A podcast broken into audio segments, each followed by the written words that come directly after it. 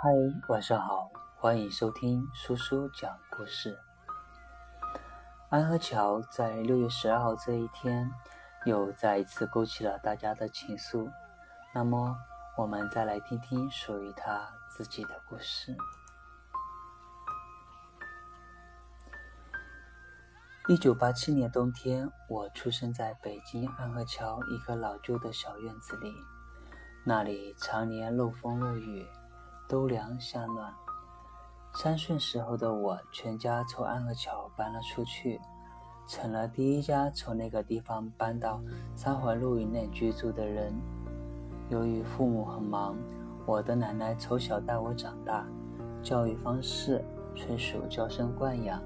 那时我也不懂得许多，只是饭来张口，衣来伸手，也根本体谅不到奶奶的辛苦和不易。我的奶奶有一个很美的名字，张仙诺，甚至是充满了文艺气息。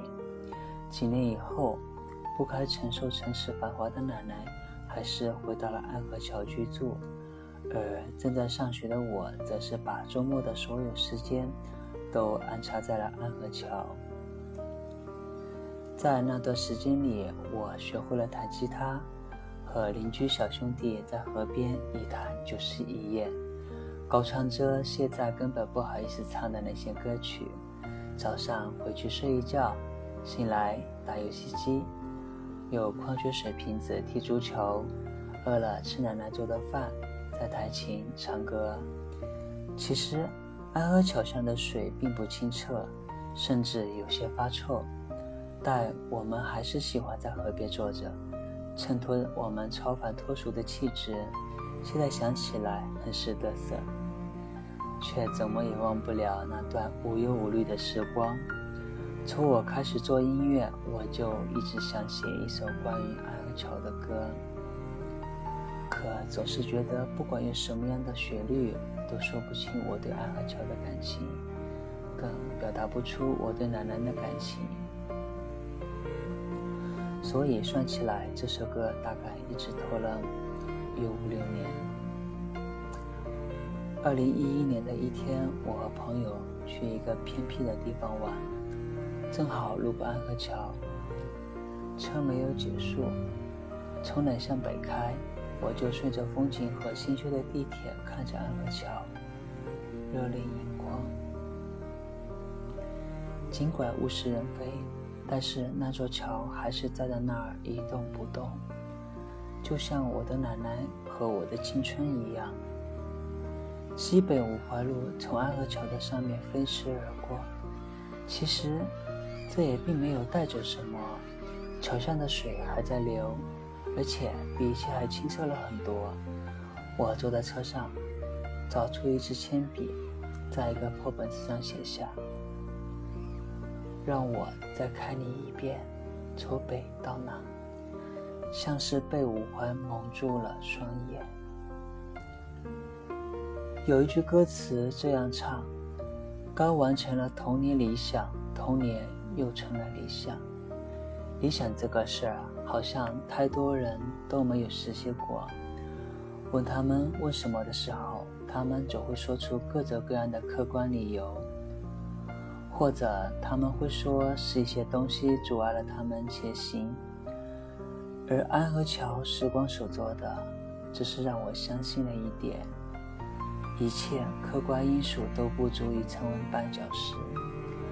只要自己敢往河里跳，那就不怕不学不会游泳。尽管在安河桥的日子，我只是玩耍，但现在想来。那些愉快的笑声，又何尝不是一种能量？在最艰苦的时候想起来，那些便可以再次抬头漫步。我深知无忧无虑的时光已经过去，可美好的回忆始终年轻。当我意识到这些的时候，我是充满希望的。我愿意去解决所有的难题，并且在回头看的时候。不会后怕，更不会在意经历过的苦楚。我知道，吹过的牛逼也会随着青春一笑了之。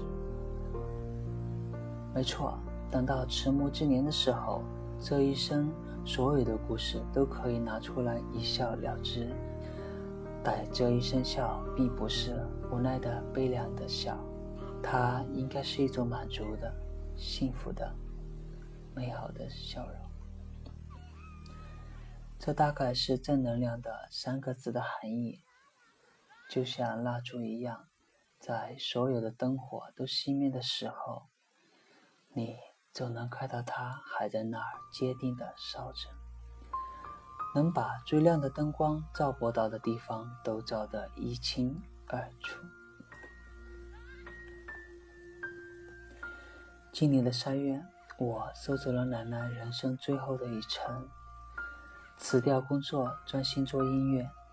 后来，我又曾一次去奈何桥，想仔细的看看它现在变成了什么样。我找到了那棵冬枣树的时候，我深刻的知道，我的家永远都在这里。就是这样一个已经消失的小村庄，最好听的歌声和笑声。还有奶奶牵着小狗蹒跚的身影。我需要更加坚定，需要生活更多的磨砺，去寻找一个未来真正属于自己的家。安河桥只是一座桥，他给了我人生中最珍贵的礼物。我从他身上走过。面对眼前的城市，变得力大无穷。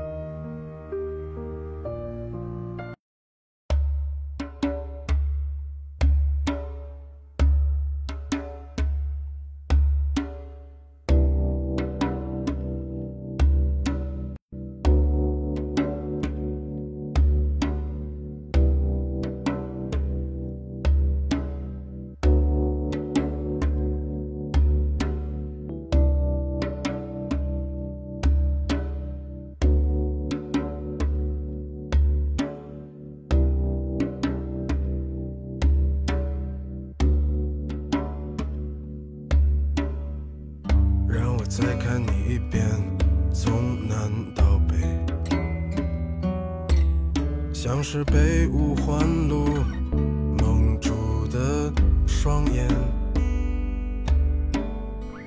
请你再讲一遍关于那天，抱着盒子的姑娘和擦汗的男人。我知道。那些夏天，就像青春一样回不来。代替梦想的，也只能是勉为其难。我知道，吹过的牛逼也会随青春一笑了之，让我困在城市里纪念你。让我再尝一口秋天的酒，一直往南方开，不会太久。让我再听一遍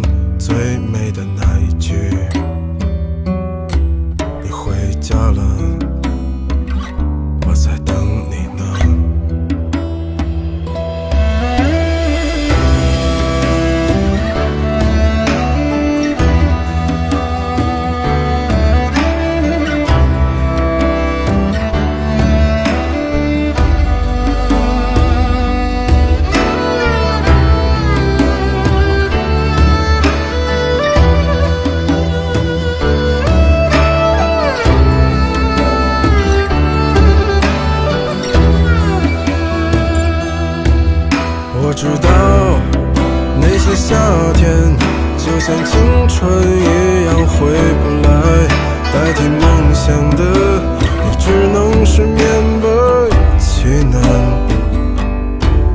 我知道，吹过的牛逼也会随青春一笑了之，让我困在城市里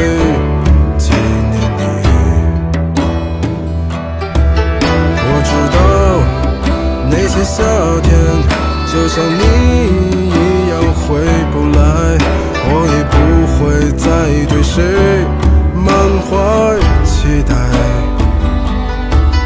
我知道这个世界每天都有太多遗。